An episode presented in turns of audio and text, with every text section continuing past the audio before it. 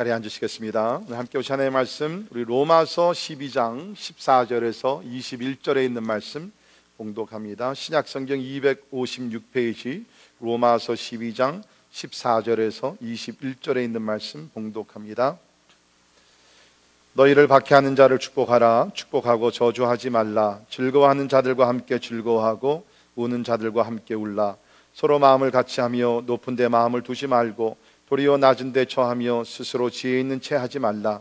아무에게도 악을 악으로 갚지 말고 모든 사람 앞에서 선한 일을 도모하라. 할 수 있거든 너희로서는 모든 사람과 더불어 화목하라.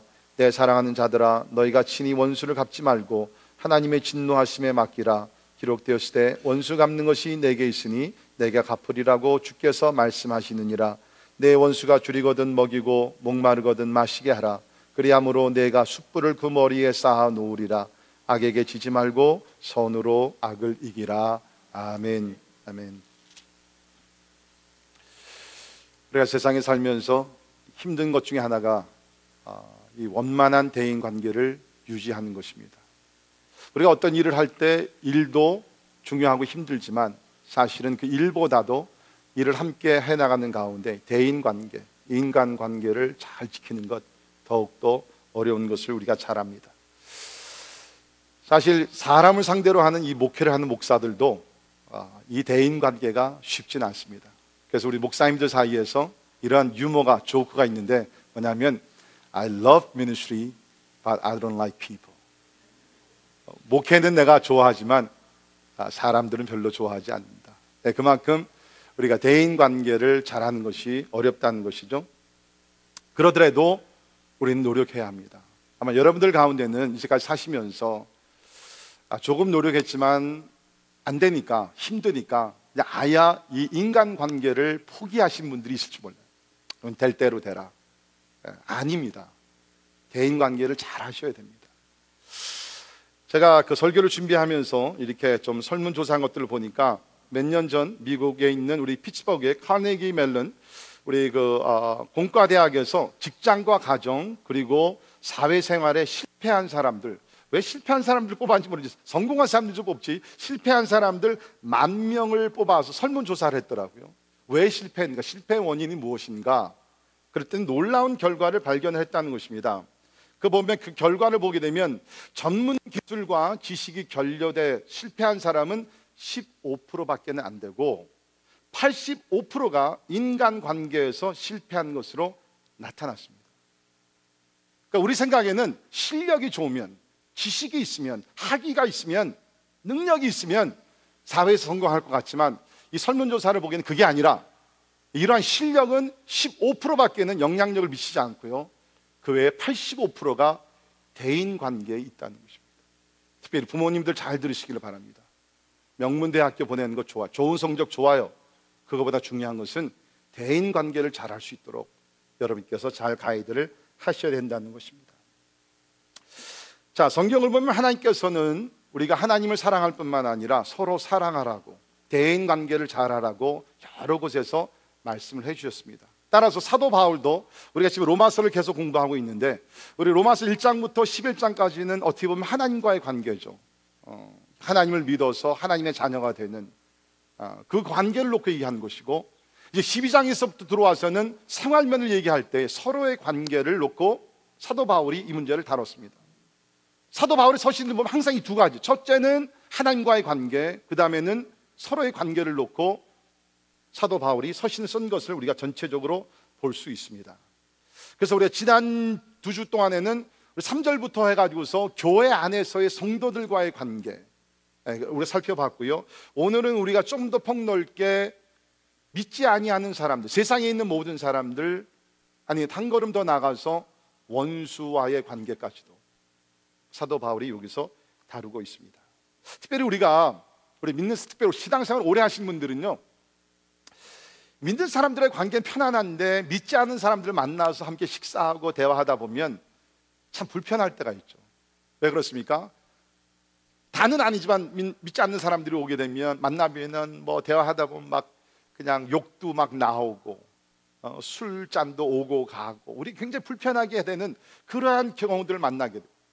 제가 몇 년 전 시카고 가서 제 고등학교 친구들 만나가지고 식사를 같이 했습니다. 이렇게 같이 이제 둘러 앉아서 식사를 하는데 어, 그 웨이트레스가 이만 큰 주전자를 하나 갖고 나오더라고요. 그래가지고서 큰 주전자를 가운데다 딱 놓더라고. 그래가지고 저는 이제 뭐 이제 물을 갖고 왔구나. 그래가지고 따라서 이제 마실라 그러니까는 제 친구 옆, 옆에서 있는 친구가 같은 친구들이니까 야 준호야, 나 부르. 왜? 너 그거 마시면 안 될 걸? 그래서 내가 왜? 이거 소주야. 그러니까 이 친구들이 저를 배려를 해줘가지고서 먹는 식탁 위에 소주병을 놓으면 사람들이 오해할까봐 친구들이 주인한테 미리 얘기해가지고 소주를 주전자에다 담아서 갖고 오는 거예요. 예, 얼마나 좋은 친구들인지 모릅니다. 아 그때 한 잔 마셨을 걸 제가. 아, 그럼 소주 맛을 한번 봤을 텐데. 예, 아무튼 우리가 믿지 않는 사람들과 만나면 참 좀 어색하고 그럴 때가 있고 그러다 보니까 아예 그냥 관계를 끊어버릴 수도 있어요. 예, 그러면 안 됩니다. 예, 우리가 신앙을 지키되 믿지 않는 사람들과 좋은 관계를 맺어서 하나님께서 복음의 문을 열 때 전도할 수 있는 증인들이 되기를 주의 이름으로 축원합니다.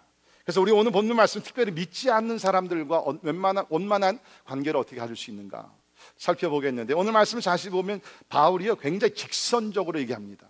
Do this 이렇게 하라 몇 가지를 우리에게 직접 명령으로 얘기를 하고 있습니다. 첫째는 원만한 대인 관계를 위한 구체적인 행동 넘버 원 축복하라는 것입니다. 따라합시다. 축복하라. 14절 보십시오. 너희를 박해하는 자를 축복하라. 축복하고 저주하지 말라라고 얘기하고 있습니다. 박해하는 자, 반대하는 자, 괴롭히는 자, 길을 가로막는 자, 마음으로는 저주하고 싶으면 저주하지 말고 반대로 저들을 축복하라라고 이야기를 하고 있습니다. 여러분 하나님은요 우리를 하나님의 자녀로 부르시면서 우리 믿는 자들에게 주신 많은 특권 가운데 하나가 뭐냐면 이웃을 축복할 수 있는 특권을 주셨어요. 자, 우리 믿음의 조상으로 부르는 아브라함을 아시죠? 하나님께서 아브라함을 부르십니다. 그래서 하나님께서 아브라함을 통해서 이제 앞으로 큰 역사를 하시겠다. 내가 너를 창대케 하고 너희 이름을 크고 놀라운 인물로 만들어 줄 것이다. 그런데 내가 축복을 받을 뿐만 아니라 너는 다른 사람들을 축복해라. 너를 통해서 열방이 복을 받게 될 것이다. 그래서 아브라함에게 주신 사명이 뭐냐면 축복하라는 거예요. 누구를 만나 어느 민족을 만나든 축복하라. 자, 우리 성경을 보면 예수님도 비슷한 말씀을 하셨습니다. 예수님께서 공생을 하시면서 제자들을 훈련시킵니다. 그리고 때가 됐을 때 주님께서 동네로 전도하라고 파송을 하십니다. 이번 토요일 날 우리가 life 전도 나가듯이 주님께서 이제 파송을 합니다. 주님께서 아주 clear instruction 너희들이 나갈 때 이렇게 이렇게 하라. 어, 분명히 많은 지시를 주셨는데 그 중에 하나가 뭐냐면 마태복음 10장 12절에 이런 어, 가이드라인을 주셨어요. 또 그 집에 들어가면서 평안하기를 빌라. 그 집이 이에 합당하면 너희가 빈 평안 너희 빈 평안이 너희 임할 것이요 만일 합당하지 아니하면 그 평안이 너희에게 돌아올 것입니다. 그러니까 전도할 때 가서 그 집에 들어가서 먼저 평안을 빌라는 것이 축복하라는 것입니다. 이 말씀을 따라서 우리도 우리 믿는 사람들이 누구 집을 우리가 방문하고 신망하면 가장 먼저 하는 것이 뭡니까? 들어가서 앉아서 잠깐 기도하는 것입니다. 절대로 무슨 뭐 가서 폼 잡으려고 그러는 게 아니라 이 말씀에 들어가서 축복하라 그랬기 때문에 평안을 빌라 그랬기 때문에 우리가 들어가서 평안을 빌라는 것입니다. 제가요 그 오래전에 시카고에서 목회할 때 이제 제 아내와 함께 어느 집을 신방을 했어요. 한 번 간 집인데 이제 저녁에 이제 갔어요. 근데 거기 사는 동네는 이렇게 좀 좋은 동네, 시카고 컵스 플레이어도 사는 그런 좋은 동네였는데, 근데 집 그 스트럭처가 겉에서 보면 다 비슷비슷합니다. 그래서 밤에 이제 우리가 찾아가서 요새, 그, 요새, 는뭐 GPS 있지만 그때는 그런 게 없잖아요. 대충 알아서 갈 텐데 가가지고서 이제 파킹을 하고서 이제 들어갔어요. 그때 문이 열려 있어가지고서 그냥 들어가서 거기 앉아가지고 기도를 했습니다. 기도를 하고 아멘 하고 눈 떠보니까 어, 이 다른 집이 미국 사람 다른 집이 빨리 나와가지고 경찰에 잡혀갈 뻔했죠.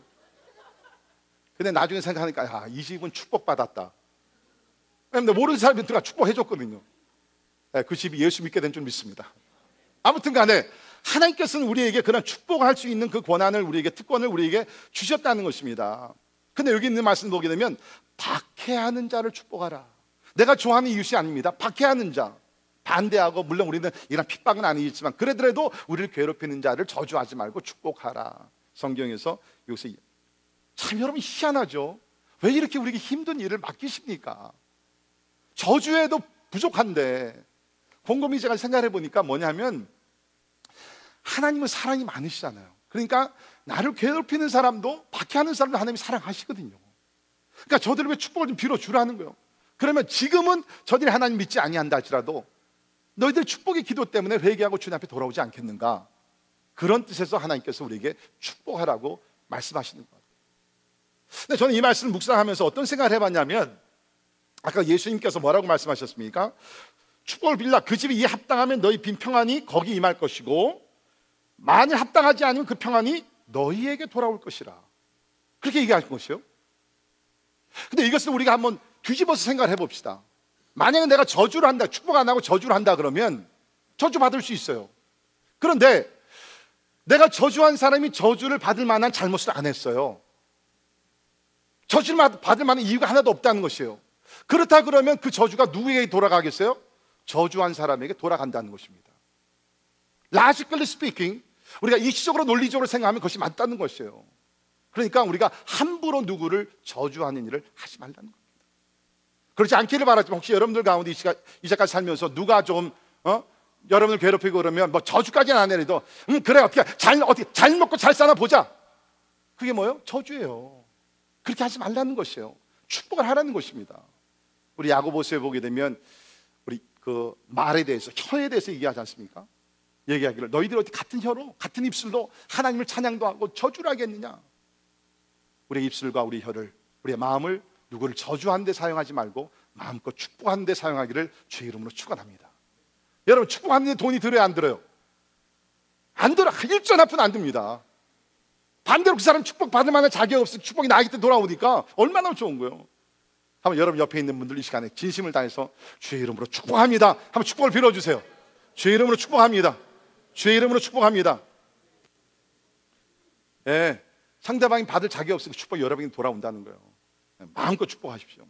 두 번째, 원만한 대인 관계를 위해서 이웃과 슬픔과 기쁨을 나누는 삶을 살아라. 예, 우리 15절입니다. 즐거워하는 자들과 함께 즐거워하고 우는 자들과 함께 울라라고 얘기를 하고 있습니다. 여기 강조된 단어는 함께라는 단어입니다. 함께. 예, 함께. 저는 현대 가장 큰 비극이 있다면 공동체 의식을 상실한 것이라고 생각이 됩니다. 하나님이 원래 사람들을 창조하시고요. community life, 함께 가정에서, 사회에서, 동네에서, 국가에서 함께 공동체 라고 하나님께서 만들어 주셨어요. 근데 오늘날에 보게 되면 특별히 참 시대가 산업화가 돼 가게 되면서 물질 문명이 발달되는 것은 좋지만 굉장히 이기적이고 자기 중심적이고 어, 그러면서 이 공동체 community life가 점점 사라지는. 근데 옛날에는 안 그랬죠. 여러분 우리 한국 60년 초기에 보면 그 당시에는 텔레비가 그렇게 많이 없었죠. 여러분 가정 혹시 60년대 TV 갖고 있는 분 잘 사는 집이었습니다. 제 생각해 보면 저도 이제 그 저는 이제 후암동에서 태어나서 자랐는데 서울의 서울의 후암동이면은 괜찮은 동네요. 예. 그 혹시 후암동에서 살다 오신 분 계십니까? 어? 어 저기 계시네. 어, 저분도 괜찮게 사시는 분이야. 그런데 괜찮게 살던 동네인데도 제 어린 어렸을 때 기억에 TV가요 한 동네 그 골목 골목이라 하잖아요. 골목 안에서 한 열댓 채가 있었던 것 같은데 TV 갖고 있었던 집이 한 채밖에 없었어요. 60년 초에. 그러니까 그때는 뭡니까? 여러분 옛날에 김일 레슬링 선수 기억나세요? 김일 박치기 딱 해가지고서 그냥 일본 레슬링 선수 쓰러뜨리면 아 그냥 막 그래 했잖아요. 함께 그 레슬링 선 천규덕 기억나세요? 예, 옛날 분들. 아, 오케이. 그런 그런 게임 있으면요. 온 동네 사람들 같이 모입니다. 같이 모여가지고서 뭐 그때는 대한민국 이런 건 없었어요. 그냥 야, 죽여라 밟아라 그냥 그러면서 온 동네가 그냥 막 축제가 이루어지는 것이에요. 이 공동체 삶이에요. 그런데 지금은 어떻게 됐습니까? 여러분 가정도 보십시오. 가정에 들어가면요, 이제 모든 식구들이 각자 자기 모니터가 따, 따, 따로 있습니다. 그렇죠. 컴퓨터 모니터, TV 모니터, 무슨 뭐 셀폰 모니터 해가지고서요. 진짜 이제는 온 가족이 같이 모여서 한 프로그램을 드라마를 볼 수 있는 때가 거의 없는 것 같아요. 이제 옛날 얘기가 돼버렸어요.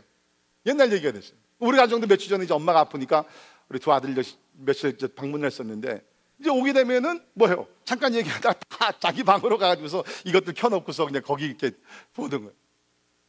이게 참 공동체 삶이 점점 사라지고. 예.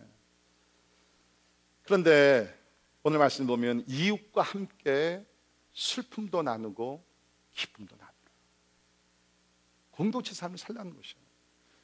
우리 그 스위디시 자문에 보면 이런 말이 있습니다. Share joy is a double joy. Share sorrow is half sorrow.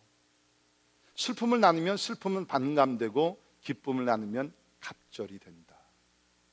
맞는 얘기죠. 내가 슬퍼요. 힘들어요.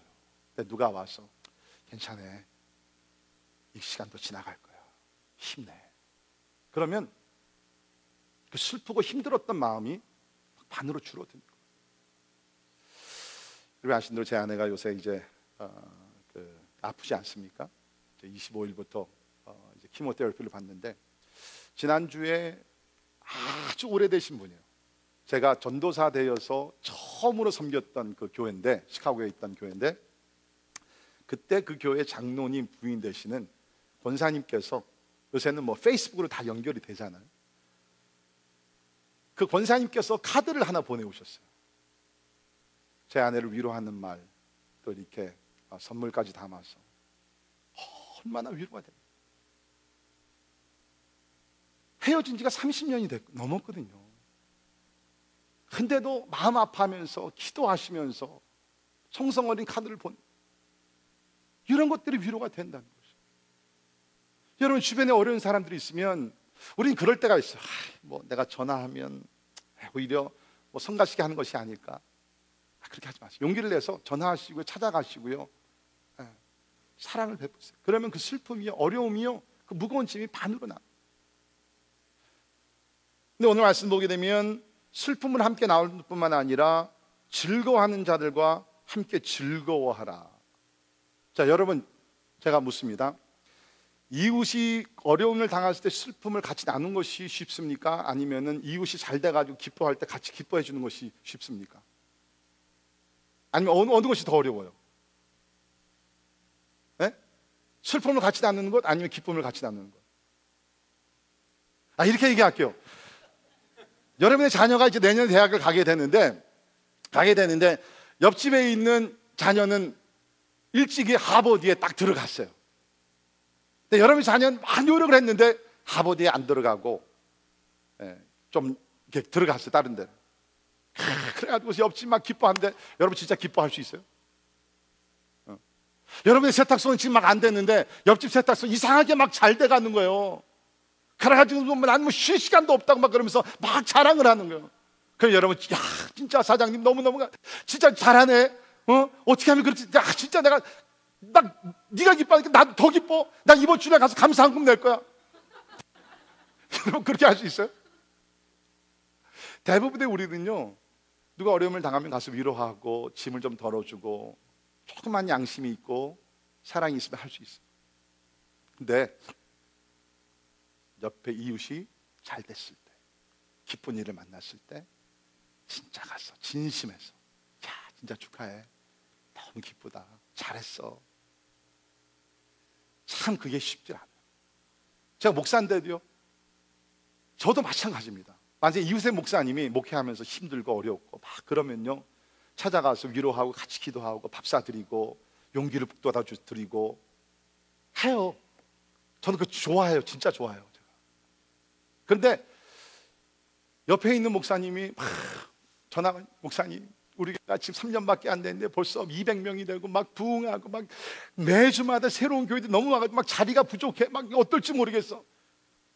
제가 그 말을 듣게 되면 하나님께 감사 드려야 되는데 진짜 내 감사하면서 목사님 어떻게 나가 좀 나도 한 수 좀 배워야 되겠네 그런 말이 나와야 되는데 속으로는 내가 겉으로 축하한다 그러지만 내 마음은 슬퍼요. Why not me? 그런, 그런 생각이 들지 않습니까? 그러니까 우리 오늘 본 말씀 을 보게 되면 참 이것이 쉬운 일이 아니에요.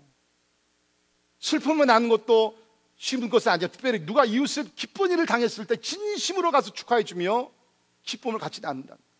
근데 그렇게 하라는 것이 그렇게 하라는 것이 자, 세 번째는 뭡니까? 음손하라. 16절 보십시오. 서로 마음을 같이 하며 높은 데 마음을 두지 말고 도리어 낮은 데 처하며 스스로 지혜 있는 채 하지 말라.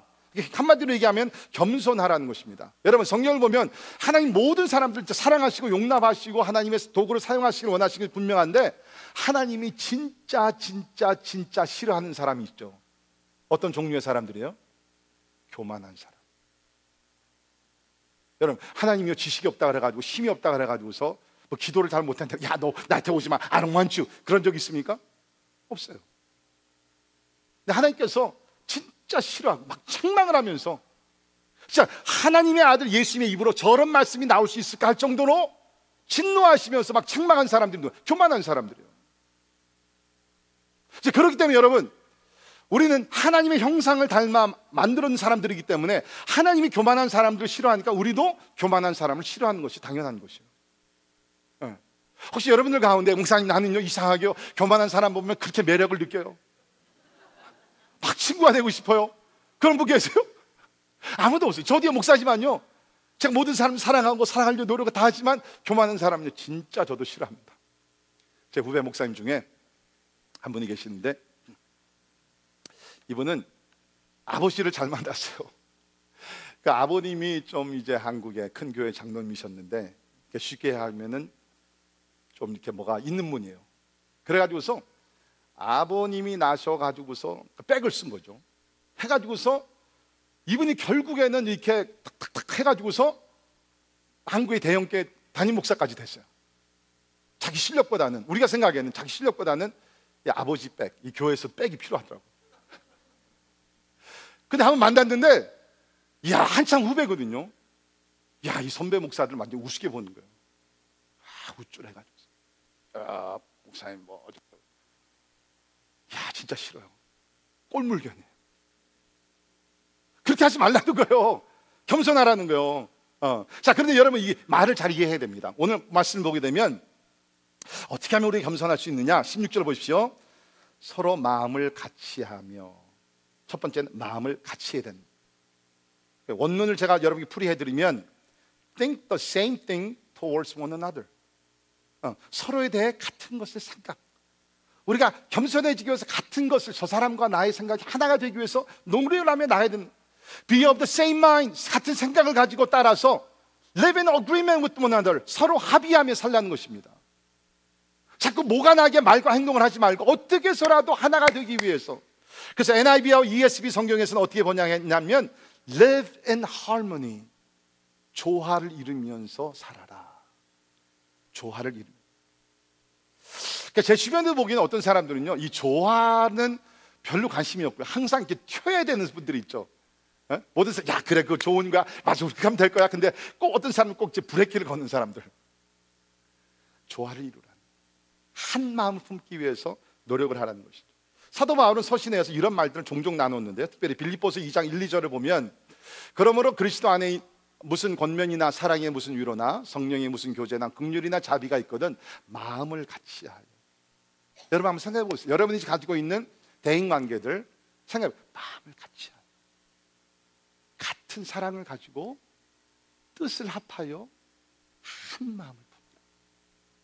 한 마음. 예, 경우에 따라 부부 관계도 이제 그럴 때가 있죠. 부, 부부의 의견이 좀 다릅니다. 이렇게 하는 것이 최선의 방법이에요. 그런데 의견이 갈라요. 여러분 기억해 주시기 바랍니다. 아무리 그것이 최선의 선택이라 할지라도 하나가 되는 것을 끊으면서 금이 가면 상처를 주면서 최선의 선택을 택하는 것보다 조금 더디 가더라도 최선의 선택이 아니더라도 하나가 되는 것이 더 중요하다. 더 중요하다. 하나가 돼. 하나가 돼. 그 다음에 나오는 말씀이 더 중요합니다. 16절 계속 보십시오. 서로 마음을 같이 하며 높은 데 마음을 두지 말고 도리어 낮은 데 처하며 스스로 지혜 있는 채 하지 말라. 조금 복잡한데요. NIV에서 좀 더 쉽게 번역을 해서 한번 들어보세요. Live in harmony with each one another. 서로의 어, 아, 조화를 살라. Do not be proud. 교만하지 말라. But 잘 들으세요. But be willing to associate with people of low position. 교만하지 말고 신분이 낮은 사람들과 함께 교류하기 위해서 힘써라. Be willing to associate with people of low position. 겸손해지기 위해서는 우리가 신분이 낮은 사람들과 함께 친밀한 관계, 원만한 대인 관계, 사랑의 관계를 맺으며 나가야 된다는. 우리 예수님이 그런 삶을 사셨습니다. 하나 높고 높으신 분이 하나님의 아들 예수님이시죠. 그런데 낮고 낮은 곳으로 내려오실 뿐만 아니라 낮고 낮은 신분조차 내놓을 수 없는 연약한 사람들 그런 사람들의 친구가 되셨어요. 함부로 예수님 앞에 나올 수 없는 사람들. 요한복음 4장에 나오는 사마리아에 살던 여인. 사람 만나는 것을 두렵고 부끄럽고 과거가 있는 사람. 근데 예수님께서 이 여인을 꼭 만나서야 하셨는지. He had to go through Samaria. 낮고 천한 사람. 사케오 어떤 사람이었어요? 세리장이었어요. 그러나 여러분이 아신 대로 그 당시에 세리, 특별히 세리장은 원수 중에 원수, 가장 악한 사람 중에 악한 사람. 왜? 매국노였기 때문에. 유대인들에게 세금을 받아서 로마 제국에 바쳤던 사람이니까. 유대인들을 가장 싫어했던 사람입니다. 증오했던 사람입니다. 그런데도 예수님. 다른 사람들은 다 죄인이라고 멀리했지만 예수님 품으셨어요. 사랑하는 성도 여러분, 적어도 우리가 예수 그리스도를 믿는 사람이라 그러면 상대방의 어떤 사회 어떠한 그 신분 어, 이런 거 상관없이 진실한 마음으로 우리가 모든 이웃들을 사랑해야 될 줄을 믿습니다. 그렇지 않기를 바라지만 혹시 여러분들 가운데 사람들을 사귀면서 골라서 사귀시는 분들 오늘 말씀 잘 들으시기를 바랍니다. 우리 영어에 보면 snob, snob이라는 단어 아, 이 snob.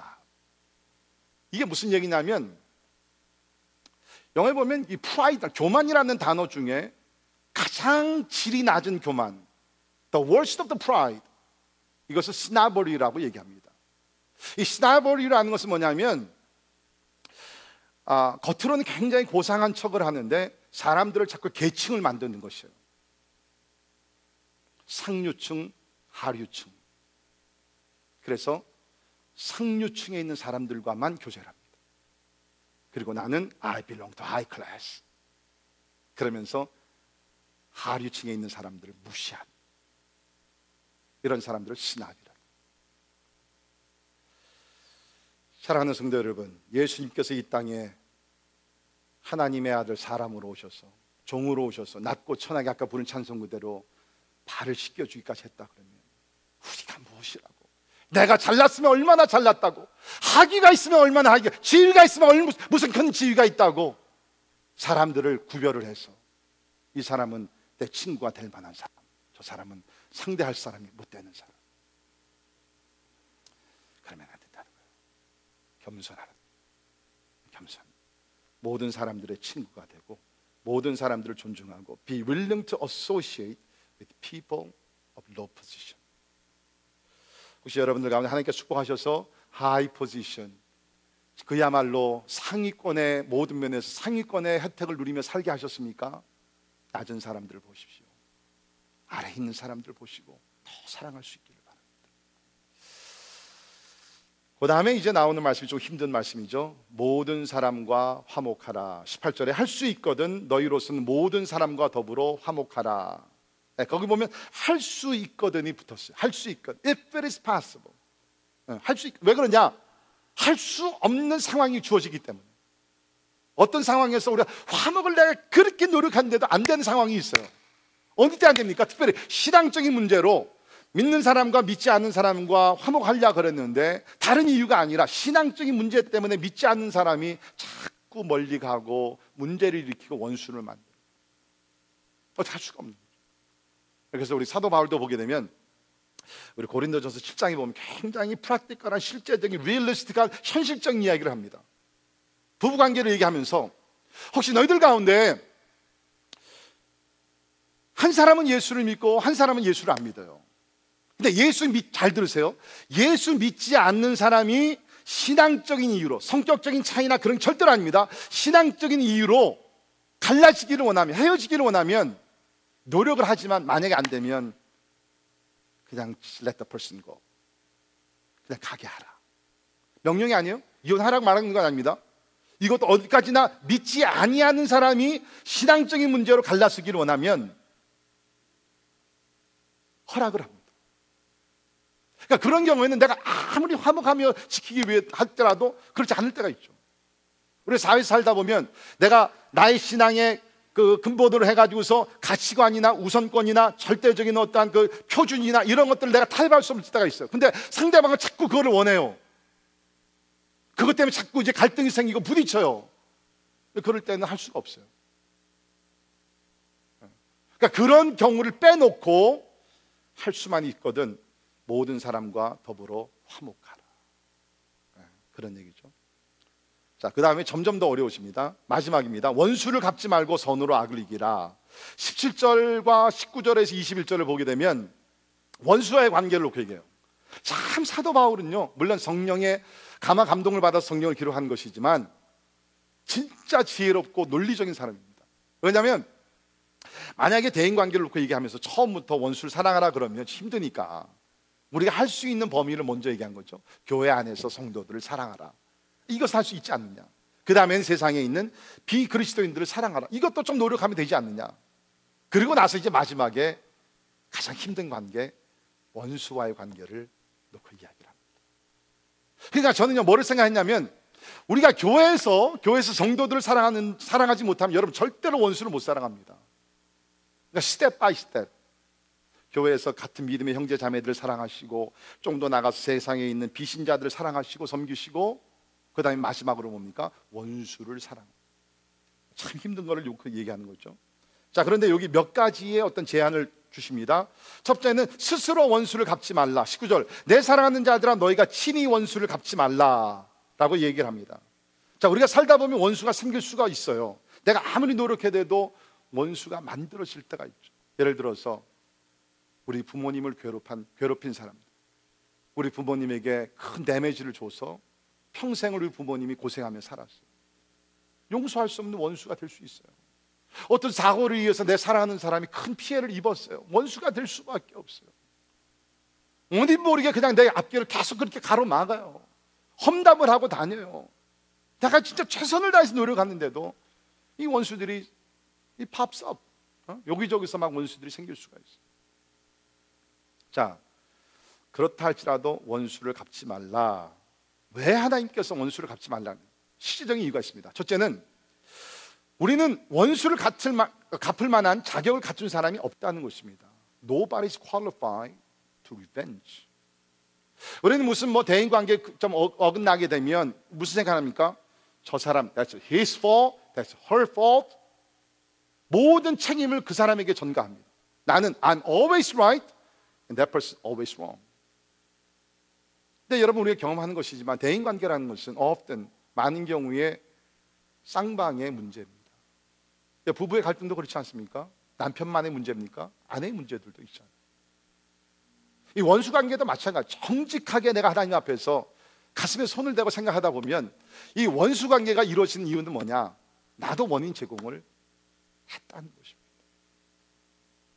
하나님 앞에서 완전한 사람이 없어요. 그래서 하나님은 원수를 갚지 말라. 두 번째 이유가 있죠. 보복은 악순환을 불러오기 때문에 원수 갚지 말라. 아마 여러분이 경험해 보셨는지 모르겠어요.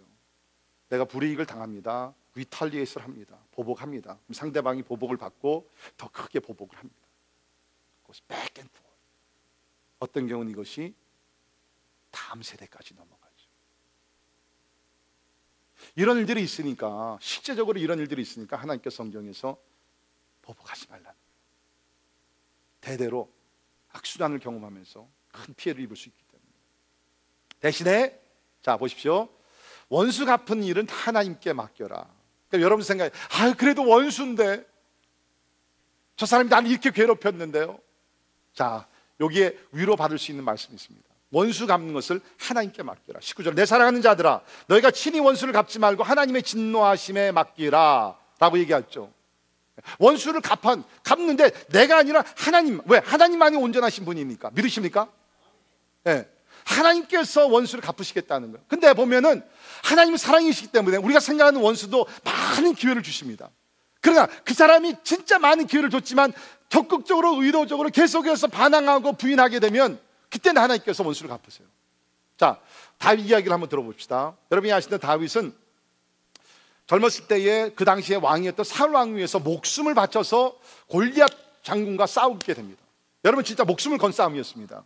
우리가 성경을 읽으니까 야 뭐 돌려가지고서 그냥 뭐 어? 골리앗 그 장군의 그 이마에 갔다가 돌덩어리 던져가지고 죽 그렇지만 여러분 생각해보세요. 진짜 그 두려운 싸움이었습니다. 그러다 다윗은 물론 하나님을 위한 것이지만 살 왕을 위해서 목숨을 바친 거예요. 그 전쟁이 끝나고 돌아오니까 사람들이 막 그냥 막, 막 프레이스를 찬송을 하고 막 치고를 하며 막 뭐라고 얘기합니까? 사울이 죽인 사람들은 천천히요. 다윗이 죽인 사람 만만이로다. 그러면서 사울 왕을 높이지 아니하고 골리앗을 물리쳤던 다윗을 올리는. 그러니까 다윗이 그 얘기를 듣자 오늘날 얘기하면 뚜껑이 열립니다. 아 그렇지 않겠어요? 저도 여러분 충분히 이해가 됩니다, 여러분.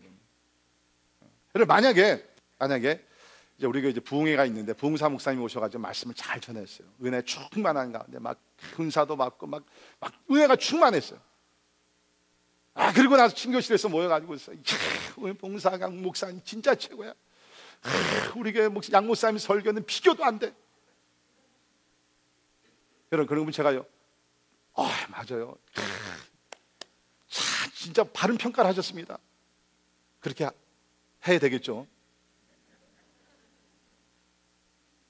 네, 사람이라는 것은요, 자꾸 누구를 비교하게 되면 사실은 굉장히 불쾌한 것이에요. 어. 그러니까 사울이 그때부터 어떻게 됩니까? 뚜껑이 열려가지고서 다윗을 죽이겠다는 시계 질투가 난 거죠. 그래가지고 군사들을 풀어가지고서 다윗을 찾아서 죽이려고. 그 기간이요, 무려 10년이 넘도록 죽이려고 합니다. 그러니까 다윗은 이곳 저곳 피신을 합니다. 이굴 속에 들어갔다가 아둘람 굴 속으로 피신했다가 어디까지 피신합니까? 원수의 나라였던 블레셋 나라까지. 골리앗 장군이 블레셋 사람이잖아요. 근데 그곳에까지 이스라엘 땅이 더 피신할 데가 없으니까 그곳에까지 들어가서 침을 질질 흘리면서 미치광이 노릇을. 여러분 중요한 것은 뭐냐면 다윗은 억울한 것입니다. 사울 왕을 위해서 나라를 위해서 목숨을 바쳐 싸운 것밖에 없는데 누명을 쓰고 지금 이런 고생을 하는 것이에요. 거기 역사를 우리가 쭉 살펴보게 되면은 다윗이요 사울 왕을 직접 죽일 수 있는 기회가 여러 번 주어집니다. 칼을 뽑아서 죽이면 끝이에요. 근데 다윗은 절대로 자기 원수를 보복 안 합니다. 그 어려운 시간들을 보내면서 시편에 보면 많은 시편 내용들이 나오죠. 그 중에 하나가 시편 37편에 있는 내용인데 잠깐 보시면 여호와 앞에 잠잠하고 참고 기다리라. 자기 길이 형통하며 악한 꾀를 이루는 자 때문에 불평하지 말지어다. 분을 그치고 며 불평하지 말라. 오히려 악을 만들 뿐이라. 진실로 악을 행하는 자들은 끊어질 것이나 여호와를 소망하는 자들은 땅을 차지하리로다. 잠시 후에는 악인이 없어지리니 내가 그것을 자세히 살필지라도 없으리로다. 기다리라. 하나님께서 하나님께서 원수 갚는 날이 곧 임하게 되니까 그때까지 기다려라. 하나님께서 심판의 손을 드시면 악인은 이 세상에서 없어지게 됩니다. 그래서 다윗은 이런 하나님을 믿고 원수를 스스로 갚지 않았어요. 하나님께 맡겼어요. 10년이 넘는 생활을 참으면서 하나님 때를 기다렸어요. 하나님께서 사울 왕에게 회개할 수 있는 기회를 여러 번 주십니다. 선지자들을 보내시고 다 하셨지만 사울 왕이 마음이 점점 강팍해지잖아요. 결국 하나님께서는 손을 드셔서 원수를 갚아 주시죠. 전쟁에 나가서 죽게 만듭니다. 하나님 사랑했어요. 그러니까 원수 갚는 것은 우리의 목표인 거예요. 은혜는 자격도 없다는. 하나님께 거예요. 하나님께서 알아서 거예요. 대신에 우리의 책임은 뭡니까? 더 힘든 명령이 나오죠. 거기 20절 보십시오. 내 원수가 줄이거든 먹이고 목마르거든 마시게 하라. 그리함으로 내가 숯불을 그 머리에 쌓아 놓으리라. 아, 용서할 뿐만 아니라 원수가 무슨 필요가 있어. 배고프면 밥을 주고 목마르면 마실 것을 주라는 것이에요. 이게 어떻게 가능해요? 근데 그렇게 하라는 것이에요. 그리함으로 내가 숯불을 그 머리에 쌓아 놓으리라. 뭐 여러 가지 해석이 있는데요. 이 말은 사실은 잠언 25장 21절 22절을 그대로 인용한 것입니다. 보면 내 원수가 배고파하거든 음식을 먹이고 목말라 하거든 물을 마시게 하라. 그리하는 것은 핀 숯을 그의 머리에 놓는 것과 일반이요 여호와께서 내게 갚아 주시리라. 자, 이게 무슨 얘기냐면 우리 이스라엘 문화와 우리 한국의 문화 좀 비슷한 점이 있는데 추운 겨울이 되게 되면 옛날에 화롯불이라는 것이 있습니다.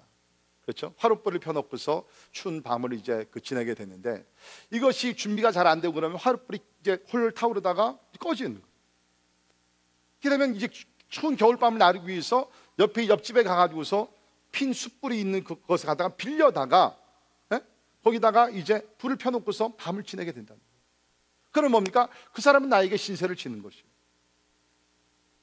그러니까 여기서 우리가 핀 숯불을 그의 머리에 놓는 것과 일반이라 춥고 힘들고 고, 고통이 있을 때 도와주라는 것이에요. 그러면 여호와께서 내게 갚아 주시리라. 그러면 그때 우리가 누가 원수가 있어. 진짜 오늘 말씀 그대로 하나님 사랑을 해서 내가 일을 칵 안물고 진짜 선한 일을 하면서 도와주고 다 합니다. 근데 그 원수가 그 은혜를 알고 용서하고 화목하면 좋겠는데 오히려 더막 응? 좋지 않게 반응을 보일 때가 있잖아요. 있어요, 없어요? 네, 있죠. 왜 나가 뭐꼭 나만 그 원수가 있는 사람 같아 하세요? 있잖아요. 어? 그러더라도 낙심하지 말라는 거. 왜냐하면 하나님께서 그것을 아시고 여호와께서 내게 갚아 주시리라. 아멘. 그러니까 여러분 원수들에게 계속해서 keep on doing the good works for your enemy. 계속해서 선을 베풀어. 그 사람이 받아서 마음이 변화돼서 화목하면 wonderful. 그렇지 않더라도 하나님께서 갚아 주신다. 오늘 말씀에 원수들을 미워하지 말고 저주하지 말고 선을 악에게 지지 말고 선으로 이기라. 여러분 내가 원수가 있어서 원수에게 계속 나쁜 일을 하면요 내 마음도 벗겨요 그런데 내가 원수를 진짜 사랑하고 용서하고 막내 선을 행하면요 적어도 내 마음은 편해요 왜? 하나님 앞에서 나의 도리를 다했기 때문에 그러니까 하나님께서 왜 이렇게 말씀을 주시냐면 for your sake 하나님이 우리가 우리가 누가 하나님의 자녀거든요. 그러니까 하나님께서 원수 관계 때문에 여러분 그런 관계가 있으면 밤에 잠을 못 자잖아. 막 화가 막 여기 여기까지 올 올라오잖아요. 왜 이렇게 내가 흥분하는지 모르지만 여기 지금 제 원수 아무도 없습니다. 하나님이 그거 보시니까 안타. 야, 내가 좀 편안히 잠을 자기를 내가 원하는데 이렇게 해. 보복 하려고 하지 말고 선을 해. 그럼 내 마음속에 평강이 있고 내가 다 알았어. 내가 다. 저는 사실 그 이 말씀을 준비하면서 다 결론을 내렸는데 보통 이제 설교를 제가 준비하면 결론 내릴 때 할렐루야. 아, 익사리. 야, 내일 이제 강단에 올라가서 사랑하는 성도들과 이 말씀을 나누면 좋겠다. 막, 막, 아게 익사리, 펌프업 되거든요. 진짜 막. 근데 이번 설교는 좀 달랐어요. 제가 설교 준비를 다 마쳤는데 힘이 빠지는 거예요. 왜 이렇게 힘이 없을까? 가만히 생각해 보니까 오늘 제가 여러분에게 함께 나눈 이 말씀, 이 나도 잘 못하는 거예요. 진짜 힘든 거예요. 어떤 면에서는 나가서 복음을 전하는 것보다 더 힘든 것이 사랑한다. 나를 괴롭히는 사람을 진짜 축복해 줘. 오늘 제가 다섯 가지 말씀드렸죠. 이웃을 축복하라, 이웃과 함께 즐거워하고 슬퍼하라, 겸손하라, 할 수 있거든 모든 사람과 함께 더불어 화목하라, 원수를 갚지 말고 선으로 악을 이기라. 여기서 몇 가지는 어느 정도 돼요. 한두 가지는 진짜 힘들어요. 하나님, 말씀을 전하는 자도 이렇게 힘든데, 말씀을 듣는 사람들이 얼마나 힘들겠습니까? 막 기도 우리 못합니다. 그때 주님께 주신 말씀이 나를 바라보라. Look to me. 나를 바라보라. 너희들의 의지와 너희들의 사랑은 불가능해. But look to me. 내가 그런 은혜를 주고 내가 그런 사랑을 줄게. 우리 지난 금요일 날 시대반 우리 죽음을 우리 살펴봤죠. 자기를 향해 돌로 던지며 쳐 죽이는 사람들 향해서 주님 저들의 죄를 저들에게 돌리지 마옵소서. 용서해 주시옵소서. 스테반이 성령 충만을 받았을 때 저를 향해서 돌을 던졌은 사람들 용서해서 품었어요. 가능해요. 우리의 사랑 우리의 노력, 우리의 의지로 불가능하지만 하나님의 사랑이 임할 때 이것이 가능하게 될 줄 믿습니다. 이제 우리 결단의 찬양 같이 하겠는데요. 우리 찬양팀 올라오시고 참 어렵죠. 네, 여러분 그 사실 아십니까? 이것이 하나님과 여러분 하나님께서 여러분과 저를 부르신 그 부르심의 목적이라는 거예요. This is our calling. 나가서 원수를 사랑하고 박해하는 자를 축복하 이것이 부르심이라는 거예요. 베드로전서 3장 8절 9절에 보면 있습니다.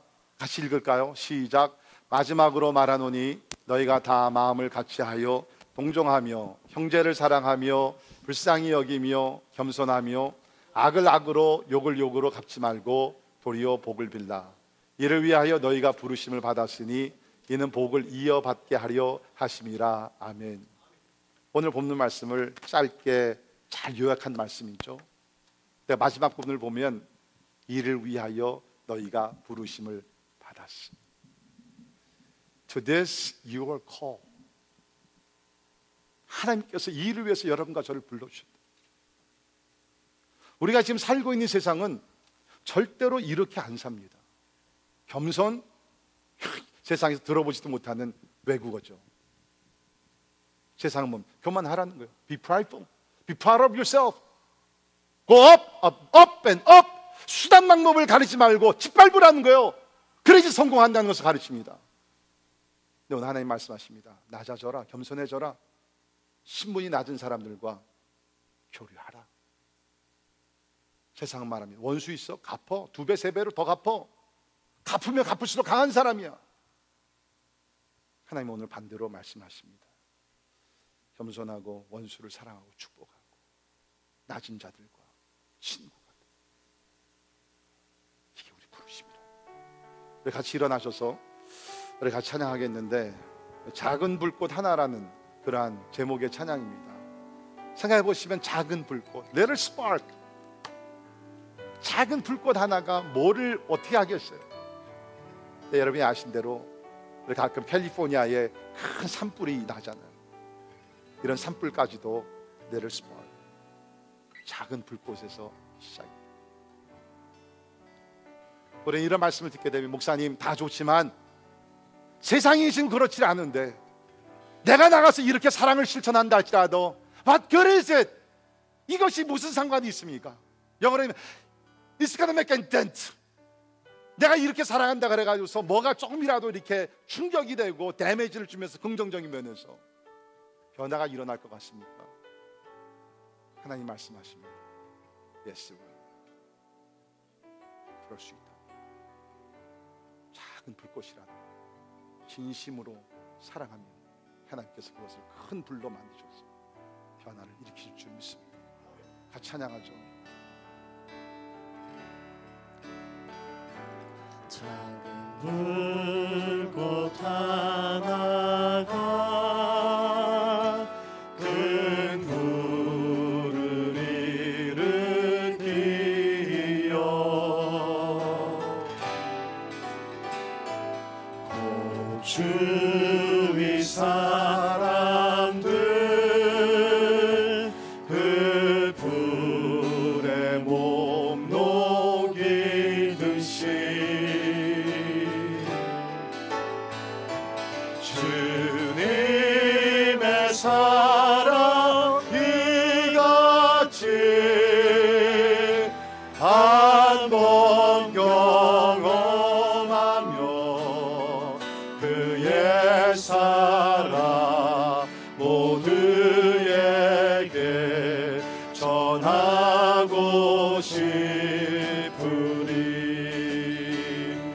새싹이 돋아나면 새싹이 돋아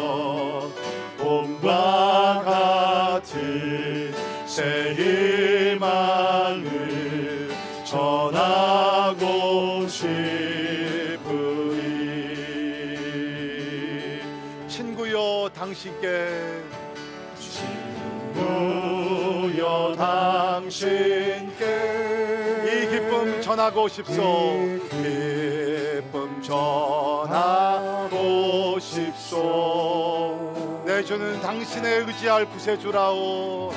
주는 당신의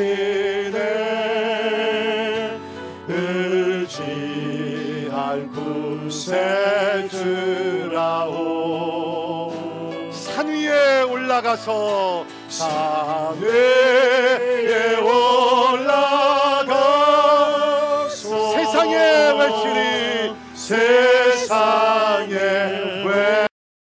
내게 임한 주의 사랑. 임한 주의 사랑. 전하기 원하네. 산 위에 올라가서 산 위에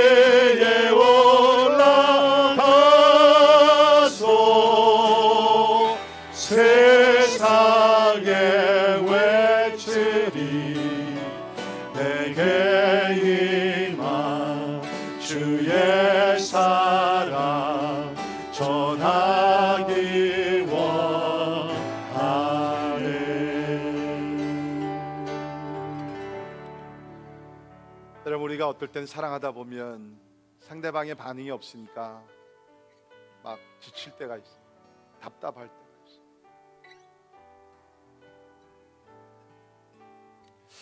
제가 요새 만나는 한 사람이 있어요. 저희 집 근처에 엑산 가스테이션에서 일하는 아, 친구인데 네팔에서 온 사람이에요. 이름이 쿠시. 영어가 안 돼요. 하, 막 답답해 죽겠어 이 영어가 돼야지 예수님 소개한. 그래도 갈 때마다 제가 이렇게 팁을 주고 손을 잡아줘. I'm your friend. I'm your friend. 이제 멀지 않아. 대화가 안 되니까 네팔로로 된 전도지를 좀 나눠준다. 어떻게 답답. 내 마음으로 기도해. 하나님, 이 쿠시 불교 나라에서 왔어. 언제 또 돌아갈지 모르. 아니면 요새 같은 경우 언제 잡혀갈지도 모르는데. 하나님, 예수님 만나게 해주세요. 저는 믿어요. 우리가 진실한 사랑으로 기도하고 작은 일이라도 하면 하나님께서 열매를 맺게 하실 줄 믿습니다. 여러분 사랑하는데 낙심하지 마세요. 포기하지 마세요. 원수까지도 사랑하세요. 그것이 아무 진짜 월치 안 되는 것 같지만 아무 역사를 이루어지지 않는 것- 하나님은 보- 하나님께서 역사하실 줄 믿습니다. 이 시간에 같이 기도하죠. 오늘 특별히 믿지 않는 사람들과의 관계에 대해서 아니 모든 사람들과의 관계에 대한 것이죠. 이웃을 축복하라. 이웃과 함께 즐거워하고 함께 슬퍼하라. 겸손하라. 할 수 있거든 모든 사람과 더불어 화목하라. 원수를 갚지 말고 손으로 악을 이겨라. 아마 한두 가지 여러분에게 굉장히 좀 강하게 하나님께 주신 메시지들이 있을 것입니다. 그것을 놓고 붙들고 우리 시간에 기도하면서 하나님 이런 말씀을 실행할 수 있도록 하나님의 사랑으로 가득 가득 채워 주시옵소서. 우리 같이 통성으로 잠깐 기도합니다. 기도합니다. 주님 아버지 하나님 하나님 되주시기를 간절히 기도합니다.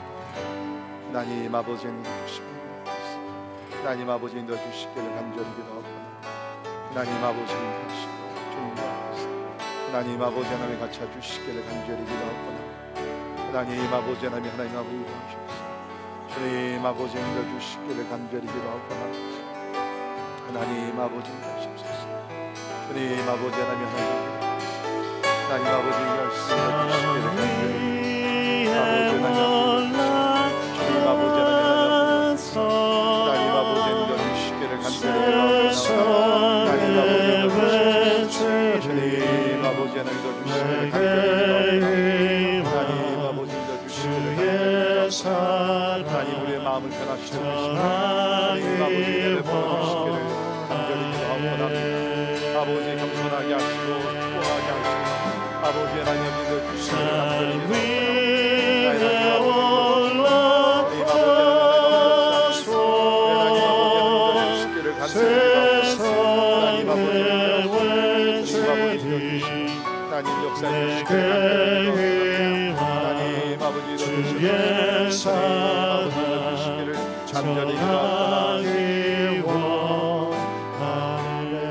작은 불꽃 하나가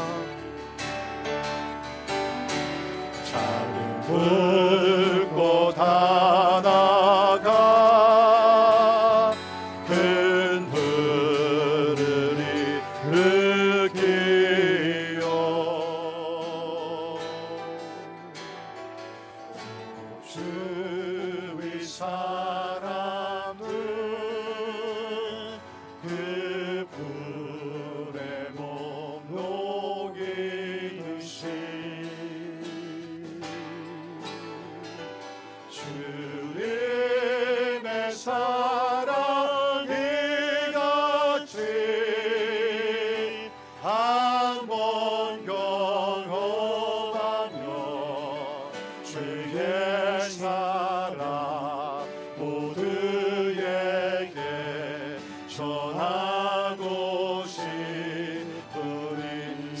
위에 올라가서 세상에 외치리 산 위에 올라